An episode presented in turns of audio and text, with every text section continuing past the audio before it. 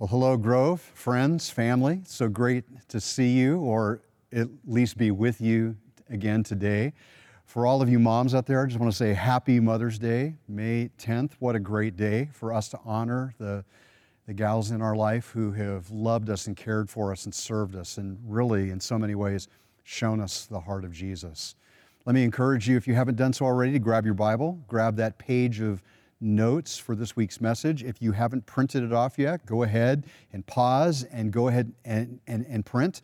And if you haven't got things ready for communion yet, let me encourage you to do that. Grab some liquid, grab, grab something solid, a cracker, um, some wafers, something, a potato chip, and get those together. And if you need to put pause on for a moment while you go do that, let me encourage you to do that. Take care of that. And then be turning in your Bibles to Joshua, the book of Joshua. It's the sixth book of the Old Testament. And uh, that's where we're going to be today as we can continue in our series, Unwavering. So, as we're beginning this morning, I just, I just want for all of us to admit it. We are living in a day of fear. With COVID 19, this pandemic raging around us in the world, I'm I'm really honestly taken by the number of people who are afraid. I mean, seriously afraid. Afraid that they'll catch the virus, afraid that they'll die, afraid of all the financial ramifications. I'll lose my job, lose my car, lose my house. I won't be able to feed my family. Now, I mean, w- when you start thinking about it, it's easy to understand how people got there. All over the airwaves, the radio, the internet, the television, we're hearing we're hearing that, that there's more to worry about. More infections are coming, more death is coming. The, this invisible thing is creeping ever closer to your doorstep. Eight weeks into our self quarantine, and things don't seem to be getting any better. I mean, every chart I see, every graph I see, just, I mean, is literally going up. I, I, I see numbers that are just the, the, I don't see them leveling. I just I see them continuing on their climb. And so many prognosticators are, are, are predicting that we haven't even seen the worst yet. It's going to be a summer of carnage. Well, wave two will be significantly worse than the, than the last eight weeks. We will never get back to normal. I mean, what is a person supposed to do? When, when life appears to be falling in, how should you respond? Well, I have a thought for you. H- how about this? When life is hard, when life is falling in, trust God. The call of the Bible is for you to put your trust in the Lord. You can read the encouragement to trust God all over the Bible. Like, uh, like Proverbs 3, 5, and 6, it says, Trust in the Lord with all your heart. Don't lean on your own understanding. In all your ways, acknowledge him, He will make your path straight. When life has smacked you down and left you bloodied, how, how are you supposed to respond? Trust God. Believe the promises that He has made to you. Promises like Deuteronomy chapter 31, 6, where God says, I will never leave you, I will never forsake you. Or, or, or promises like in 1 Corinthians chapter 10, 13, where God says, eh, when, when you are tempted, He will always provide a way out so that you will be able to stand up underneath it. God will never let anything into your life that you can't handle, that you will not be able to say no to. How about, how about Philippians 4:19, the promise that says, "My God will supply. He will meet all your needs according to his glorious riches in Christ Jesus." James chapter 1 verse 17 says that God is the giver of every good and perfect gift. You can trust him. It's exactly where God wants you to be in the midst of this pandemic that we're facing. He wants you to trust Him. Now, not only does the Bible call us to put our trust in God, it also gives us all kinds of examples of people who did exactly that. And there's no better example of that than in the opening chapters of the book of Joshua. As the book of Deuteronomy ends, Moses has died the man who had led Israel for 40 years, the man who was on Mount Sinai and received the Ten Commandments, the man who, who, who was responsible to, to stand between God and Pharaoh and the plagues came. I mean, Moses was gone. And now the Israelites are on the verge of once again entering into the promised land. And that's where we're picking up the story. Entering into the promised land, take two. Now, for the previous 40 years, the Israelites had been on the receiving end of God's faithful provision. And don't miss the point that God's faithfulness had been poured out in a very difficult and strenuous time for the Israelites.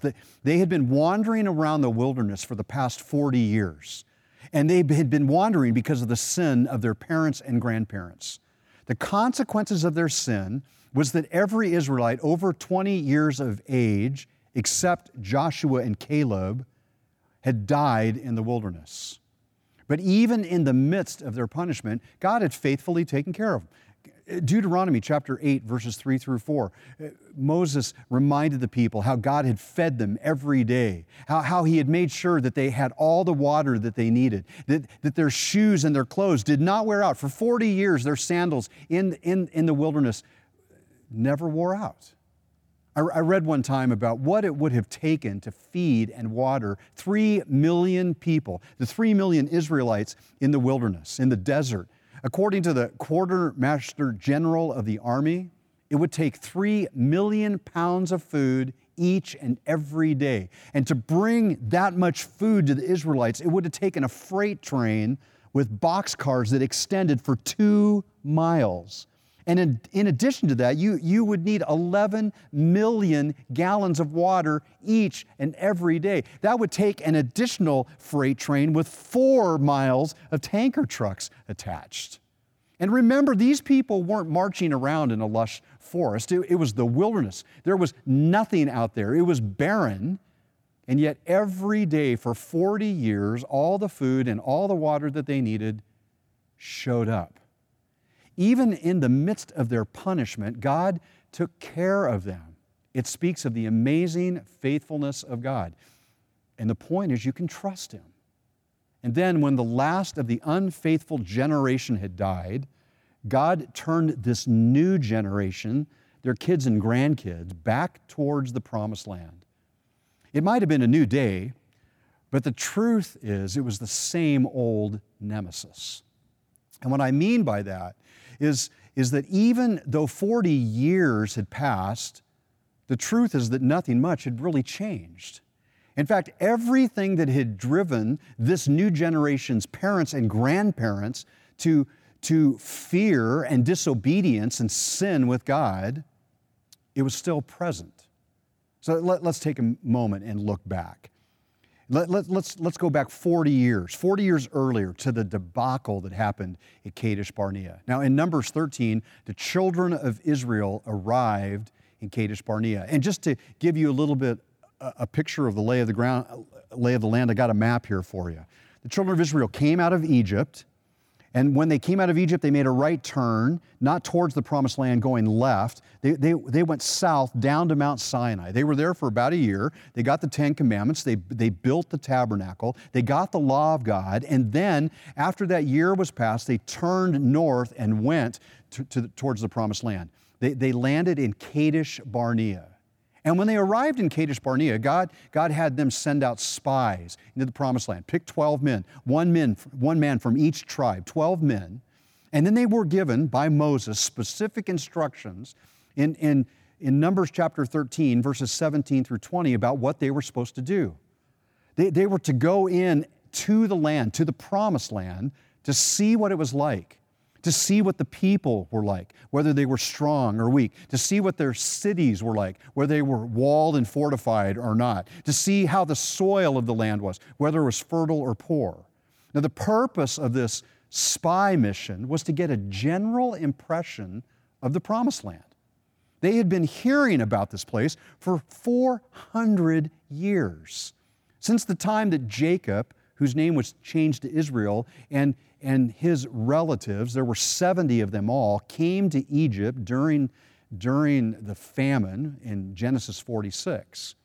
And from that point forward, for the next 400 years, they lived, grew into slavery, grew into a nation. And now, now that nation has come to the verge of the promised land. They're on the verge of receiving the promise. And God wanted them to get a taste of what they were getting. So 40 days later, the spies returned. And when they returned, they returned with an unbelievable hoard of, of fruit that had come straight out of the land. The land was everything that they had heard of. It really was flowing with milk and honey. But what left the spies stuttering was the people of the land. Their cities were well fortified. They had chariots made out of iron. Some of the people they saw were giants. Remember David fighting that giant Goliath in 1 uh, Samuel, that Philistine who was over nine feet tall? The spies came back and reported all of it to the Israelites. They showed them the food and then they told them about the cities and the giants. And it all ended with these words We can't, Numbers 13 31, we cannot attack those people. They are stronger than we are. And then down in verse 33, it says, We seem like grasshoppers in our own eyes, and we look like the same to them. Now, now remember, remember that these are the same people who had seen the Egyptian army, the most powerful army in the world at that time, destroyed. God had parted the Red Sea and allowed the children of Israel to, to march across on dry ground. It was an amazing miracle that should have been fresh in their, in their memory. And then, with the Egyptian army following them into the sea, uh, God then brought the sea back together, and the whole entire army was drowned. The Israelites should have been quick to trust God. But all they heard was giants. And it drove the people to fear. And they decided that they wanted to have nothing to do with it. In fact, they decided they liked the desert over the promised land. So God turned them back around. God said, Fine, to the desert you will go. Their punishment would be to wander in the wilderness. The spies were in the land for 40 days the children of Israel would march in the wilderness for one year for every day, 40 years. And more, every person over the age of 20 would die. That generation would never see the promised land, which led to Joshua 1. It was, it was now 40 years later. And as we come to this point, honestly, nothing had changed. Seriously, the land was still flowing with milk and honey. The fruit and produce from the land was still absolutely amazing, and the cities were still fiercely protected with walls and fortifications. And some of the people living in the land were still giants. It was 40 years later, and nothing in the land had really changed. What God was hoping was that the heart of His people had changed. This new generation, God was hoping, would be a generation of trust that they would believe that God was true to his word, that he was going to give them the land just like he had promised. And so, as we come to Joshua 1, the children of Israel were preparing to invade.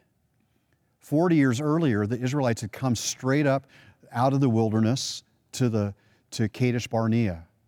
But this time, God took them on a different route. This time, God swung them over to the east and he, he swung them over to the east side of the Dead Sea. In Numbers 21, they moved to the east side of the Dead Sea, moving toward the east side of the Jordan River. And, and there they sent word to Sihon, king of the Amorites. They were asking kindly for permission to pass through his land, pass through his kingdom. And they promised that while they were passing, they would stay right on the main highway. They would not touch a thing. They wouldn't step into any fields. They wouldn't, they wouldn't even take one piece of fruit from a tree. They wouldn't dip into any well. They would not drink any of their water. Sihon responded to the, to the ask by sending his army out against Israel. Sihon's, Sihon's desire was to cut them down, to kill them all. It was really an ingenious move on God's behalf. See, Israel didn't even have a chance to decide what they were going to do here. Sihon and his army are just suddenly upon them. And they had no choice but to fight. And the result of the battle was that Sihon and his entire army were destroyed. In fact, Israel took possession of the entire land of Sihon, every city, every, every piece of ground. And then suddenly they were facing the next king to the north, which would have been Og. King Og and his entire army came against Israel, and the exact same thing happened. This powerful king and his powerful army destroyed. And now, with the children of Israel on the east side of the Jordan, facing towards the promised land, Joshua decided to do something that might make you scratch your head. He decided to send out spies, two of them. Now, 40 years ago, Joshua was one of them. 40 years ago, this didn't go so well. So, what was different this time around? Well, two things, let me tell you. First, in the first exploration, it was a general overview to see the big picture of the land. When Moses sent out these 12 spies in Numbers 13, they, they were sent out to walk the length and the breadth of the land. And they were instructed to not make contact with the people. They were to stay away from them. Take a survey, see what you see what you see. And it, it enabled these men to become scared to death. And it's exactly what happened. They came home and they scared all the people to death. But the sec- second the second exploration was different. It was a laser pointed peek into one city, and that city was Jericho. In Joshua chapter 2, verse 1, Joshua, the son of Nun, secretly sent two spies from Shittim. Go look over the land, he said, especially Jericho. So the spies went, and they entered the house of a prostitute by the name of Rahab, and they stayed there. This time around, the spies got an up close and personal reaction to what the people of Jericho were thinking, what they were feeling about the Israelites who were camped just a couple of miles away. So, as they're in Rahab's house, what did they find out? Well, that, that's very interesting. See, you, you have to know that the king of Jericho is well aware that just a few miles away over the Jordan River was, was this large army 3 million people, 600,000 armed men. And then someone told the king that Israel had sent, sent a couple of spies into the city to check it out, and that these guys were at Rahab's house. The king immediately sent some of his soldiers to grab the spies and bring them in for questioning, probably kill them. So they, these soldiers come to Rahab's house. They bang on the door. They say, We're looking for the, for the, for the men from Israel that have come here. And, and Rahab lied. She, she told the king's soldiers that the spies had come, they had gone. And then, when the soldiers scurried off to report to the king what they found, Rahab made her way up to the roof where she had hidden the spies and she spilled her guts. So, what did she tell them? Well, two things. First, she told the people of she told them that the people of Jericho had heard of the fame of the Lord Joshua chapter 2, verse 10, she said, We have heard how the Lord dried up the water of the Red Sea for you when you came out of Egypt. We have heard what you did to Sihon and Og, the two kings of the Amorites, east of the Jordan, whom you completely destroyed. Get this Rahab, a Canaanite woman, a prostitute Canaanite woman, is giving these two spies a lesson in Israel's history. She was well informed, and, and she's reciting it back to the spies. And that, that, that caused all the people of Jericho to be scared out of their minds. They, they, they were coming undone. Rahab declared in Joshua chapter 2, verse 10 I know that the Lord has given this land to you, and that a great fear of you has fallen on us, so that all who live in this country are melting in fear because of you. And then she went on in verse 11 When we heard of it, all these things that the Lord had done, our hearts melted and everyone's courage failed because of you. For the Lord, your God, is God in heaven above and on earth below. Now you think about this. 40 years earlier, when the 12 spies went out, the Israelites were afraid of the inhabitants of the land. But now, 40 years later, the truth comes out. The inhabitants of the land were afraid of the Israelites. But make sure you see what drove the Canaanites to fear. It was the Lord your God. The, the inhabitants of Canaan knew that they were no match for the true God. They knew that they were doomed. So, with the story told, it was time for the spies to make their exit. Rahab's house was literally on the wall of the city. There was a window there. She, she put out a rope. The, the spies climbed down this rope to escape. But before they left, she took them aside and she asked the spies to save her and her family from pending destruction. Spies agreed, said, Our lives for yours, we, we will take care of you. And then they skedaddled back to the camp of Israel. And when they arrived back at camp, they gave the report to Joshua. Joshua chapter 2, 24. Look at the words carefully. They said to Joshua, The Lord has surely given the whole land into our hands. All the people are melting in fear because of us. And make sure you notice the words. The Lord, the Lord has surely given us the whole land. They were totally emboldened by what had happened with the defeat of Sihon and Og and now the words from Rahab, the prostitute, the hearts of the Israelites began to believe and trust that God could make this all happen. Chapters 3 and 4, the Israelites crossed the Jordan River. And just to drive the point home that God was in the middle of all this, God parted the waters of the Jordan River. Just like He had done to the Red Sea 40 years earlier. Now, you may say, yeah, but it was just a river. No big deal. No, that, that would be wrong. First, you need to know that the Jordan River at this point is about 100 feet wide, 100 feet across. And in the middle, it would be about 10 feet deep. And it was during the season of the year when the river was at flood stage, which, which means the river was probably much wider and much deeper. This, this was a big deal not just for the sake of a miracle, that the, that the water would part and that the people of Israel would march in to, to the promised land on dry ground. It was also a huge deal to imprint on the hearts of the Israelites that this was all of God. Nothing would stand in God's way. Rivers, Sihon, Og, all their armies, a fortified city like Jericho, nothing would stand in God's way.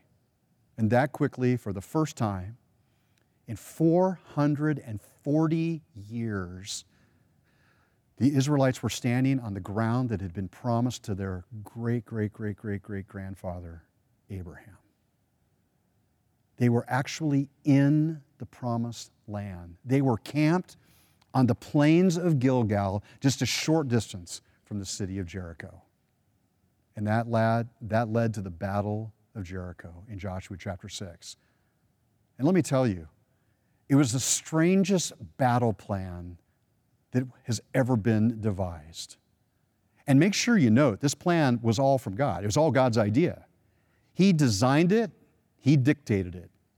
In Joshua chapter 6, verse 2, the Lord said to Joshua, See, I have delivered Jericho into your hands, along with its king and its fighting men. March around the city once with all the armed men. Do this for six days have seven priests carry trumpets of ram's horns in front of the ark. On the seventh day, march around the city seven times with the priests blowing the trumpets. And when you hear them sound a long blast on the trumpets, have all the people give a loud shout, then the wall of the city will collapse and the people will go up every man straight in. Now, what we learn in verses 13 and 14 of Joshua 6 that they marched in a, in a specific order. First, there were the armed men. Remember, 601,730 of them. They had been counted just a couple of months earlier in, in the book of Numbers. Then came seven priests blowing these trumpets or these ram's horns. And then there was the Ark of the Covenant. And then behind that, was the rear guard. Everyone else in Israel, this would have been like 2.4 million people, followed the Ark of the Covenant as they marched around the city. Now, we learn down in verse 10 that the people were to make this march without uttering a peep, not a word. They were completely silent. The priests were blowing the ram's horns, these trumpets, as the people marched around. They came to Jericho, they marched around, and they went home. Now, honestly, if I was a general, this, this isn't at all how I would attack a fortified city.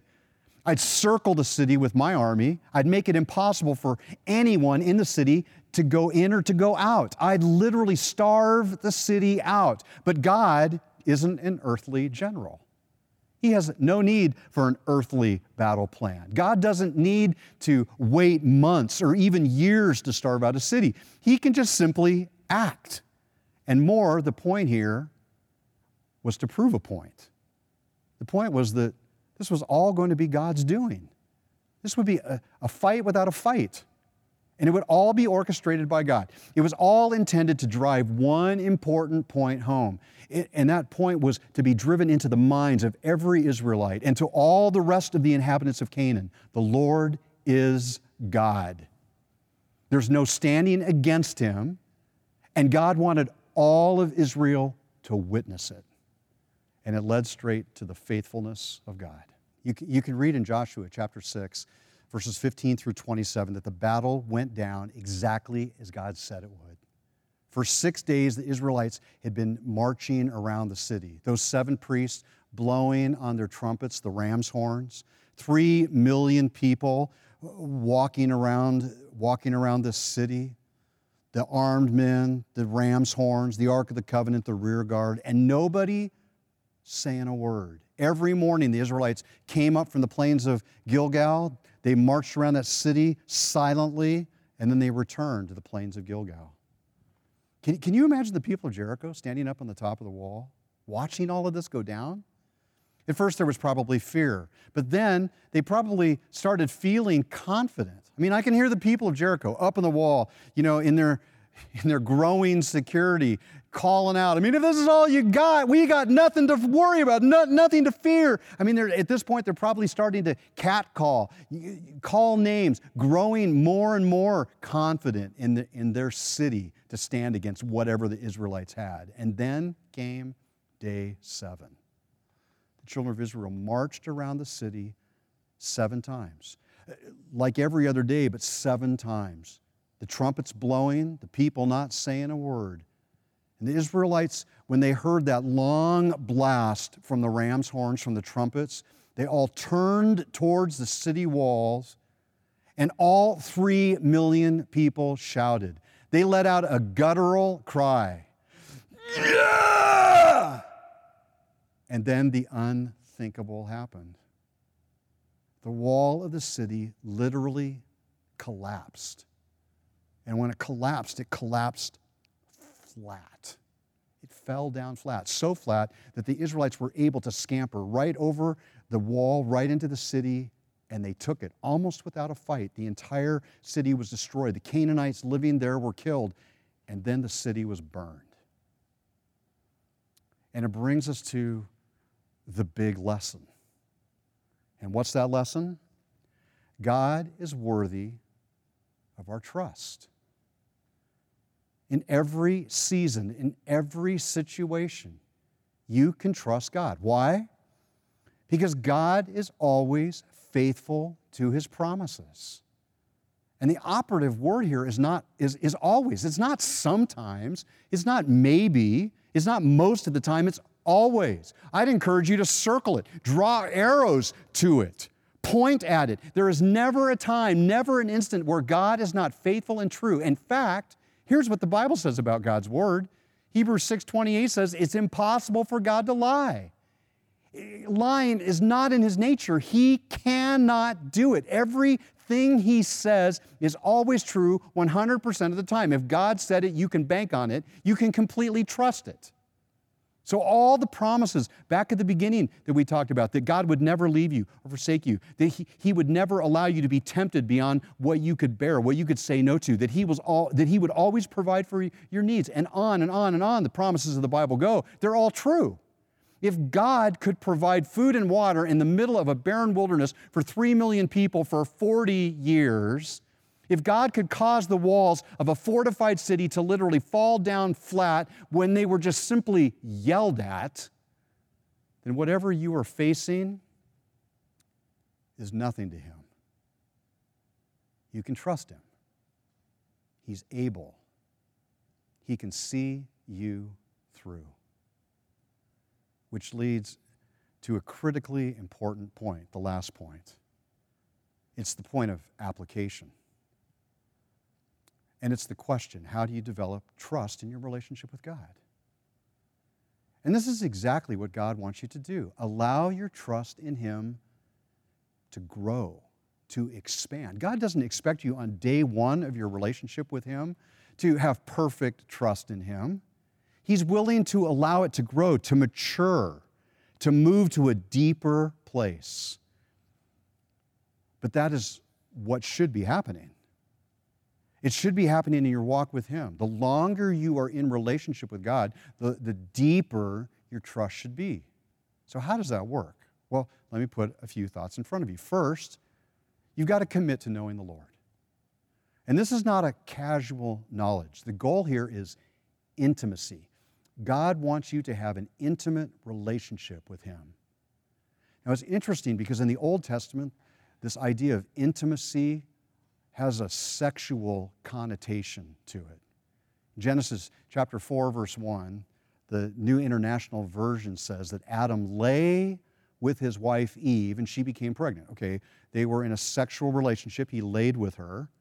She became pregnant and gave birth to Cain. Now, the, the word here, translated lay with, in the Hebrew is yada, yada, yada, yada, yada. And the word actually means knew. Laid with is, is not the great translation. Knew is, is really the word. Adam knew his wife Eve. It's, it, the, the word literally forms a euphemism for sex. And if you think about it, it's accurate. To have a sexual relationship with someone, you need to know them on a deep level. All things are peeled away. And the joining of a man and woman, knowledge of, of another person at the most intimate level takes place. I know her. She knows him. And God wants you to know him on that level, deeply, richly, intimately. And your intimate knowledge of God should be growing in three distinct places. You should know his commands, you should know his will, and you should know his heart. And if that's going to happen, you must understand the Word of God, the Bible.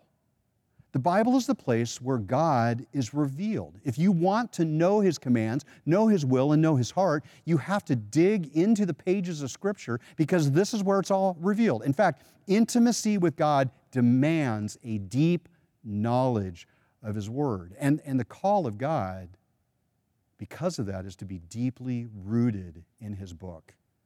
2 Timothy 2:15 says, "Do your best to present yourself to God as one approved, a workman who does not need to be ashamed and who correctly handles the word of truth." And let me tell you, there's no shortcut here.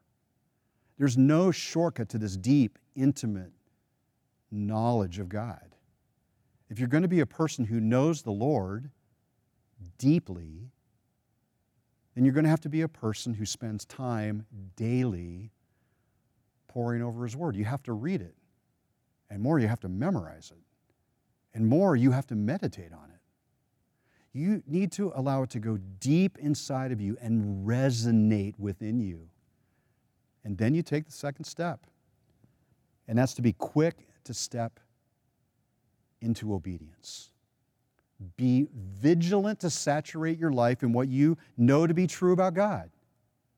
Obey Him. Ephesians 5:10 says, "Find out what pleases the Lord." And what's not written here but is completely understood is and do it. Find out what pleases the Lord and do it. There's a strong correlation between loving God and obeying Him over and over again. And in Jesus' last discourse with the disciples. In John 14 through 16, he was up in the upper room where he had had that Last Supper. Up in that room, that he had this final discourse with, with the disciples. And Jesus made this point over and over and over again. And in fact, I put several references into your notes John 14, 15, John 14, 21, John 14, 23, John 15, 14. Here's what Jesus said If you love me, you will obey me. The words go hand in hand love and obedience. You can't say you love Jesus and not be obedient, it's impossible. Love for Jesus will drive you to obey Him. Now, when you get to know the commands and the will and the heart of God, then you need to be quick to obey. Jump at it. Go all in.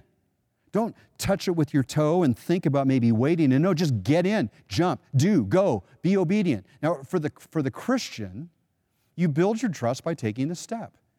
You literally put God to the test. You believe what He promised, you believe what He said, and then you just do it. And then you take the third step to developing trust. You know what God wants. You get, become quick to obey, and then you watch God move. When you're standing in the middle of God's commands, when you're standing in the middle of His will, when you're standing in the middle of His heart, He moves in power. It's, it's the way God works. When you align your life with God's commands, will, and heart, He moves in that avenue. You want your prayers answered? Then pray the commands, pray the will, and pray the heart of God. Pray it and then do it. And then trust that God will move. And here, here's a truth to add to all of this.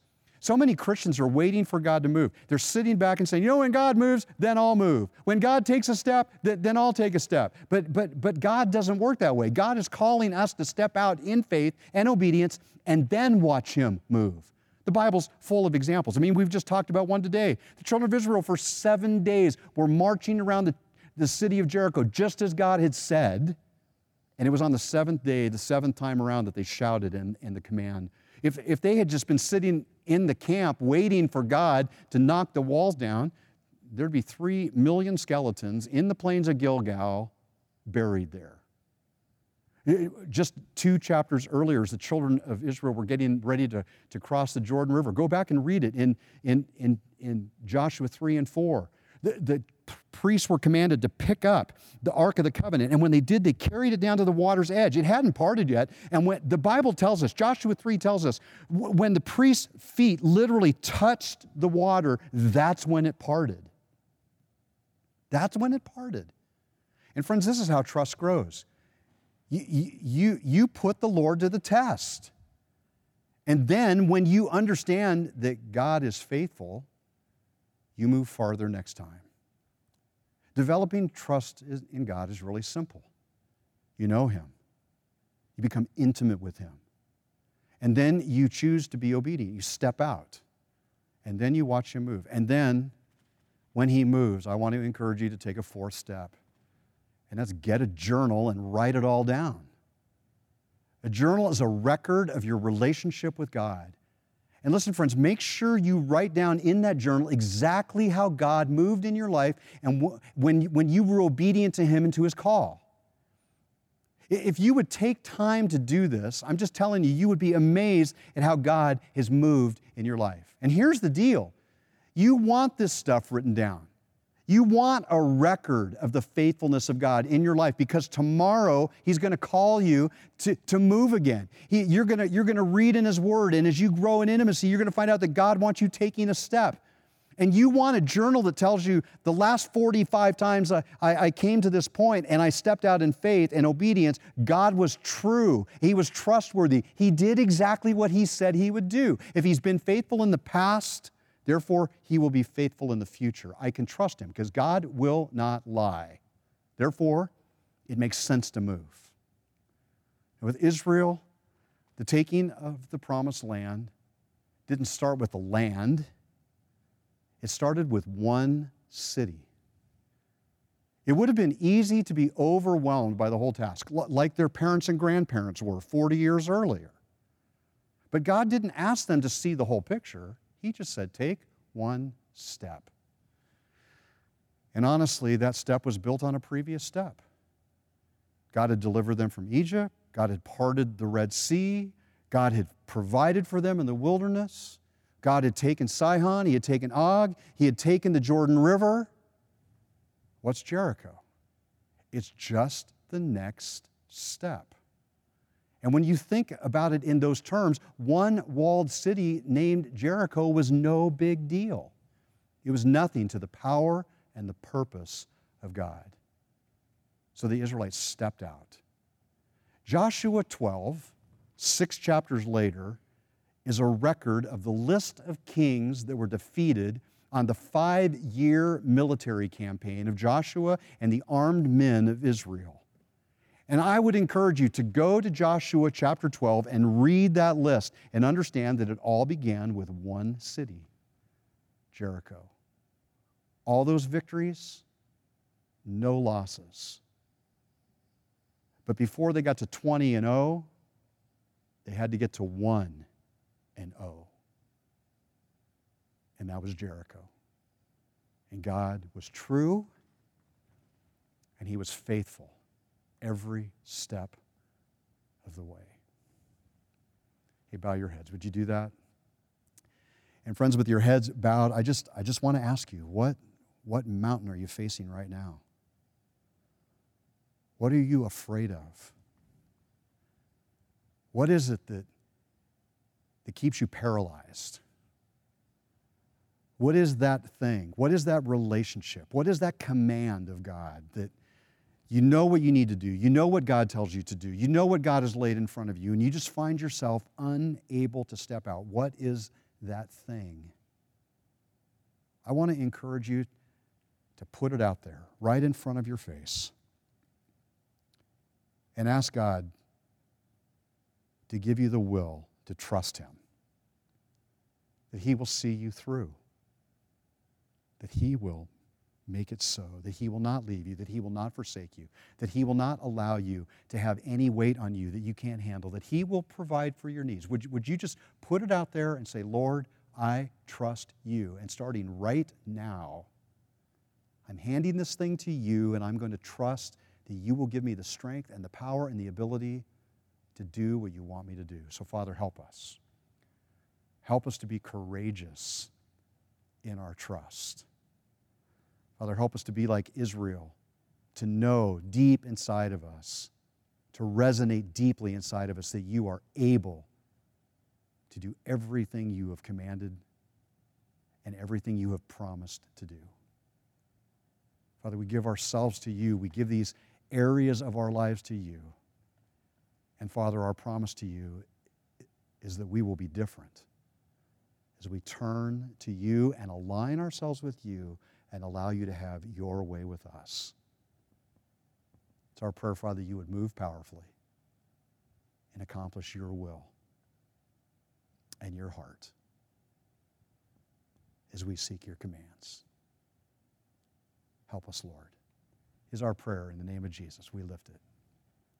Amen and amen. Now, friends, let me, let me just encourage you that we're coming to a point of communion. And this is a point of trust, too.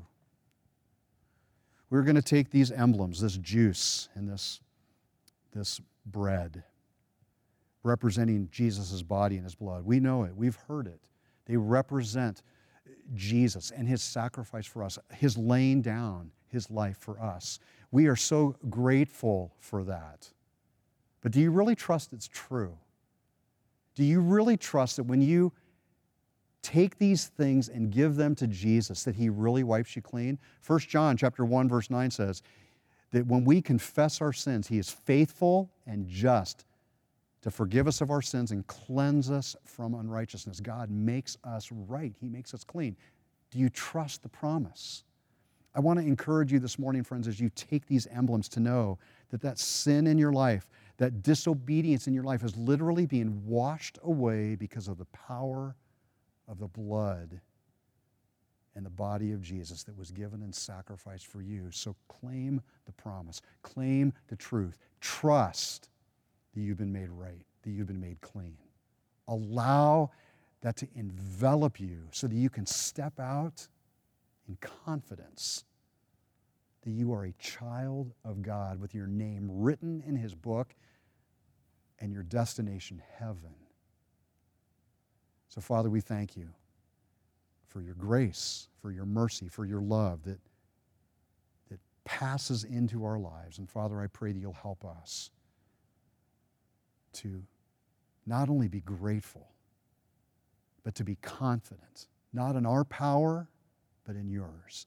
Not in our authority, but in yours. Not in our forgiveness, but in yours. So, Father, we lay these things into your hands and ask that you'll help us to trust that your promise is true. You have made us right and clean in your sight. And for that we are thankful, Lord. And we lift it up in the name of the one who makes it possible, Jesus. And God's people said, Amen.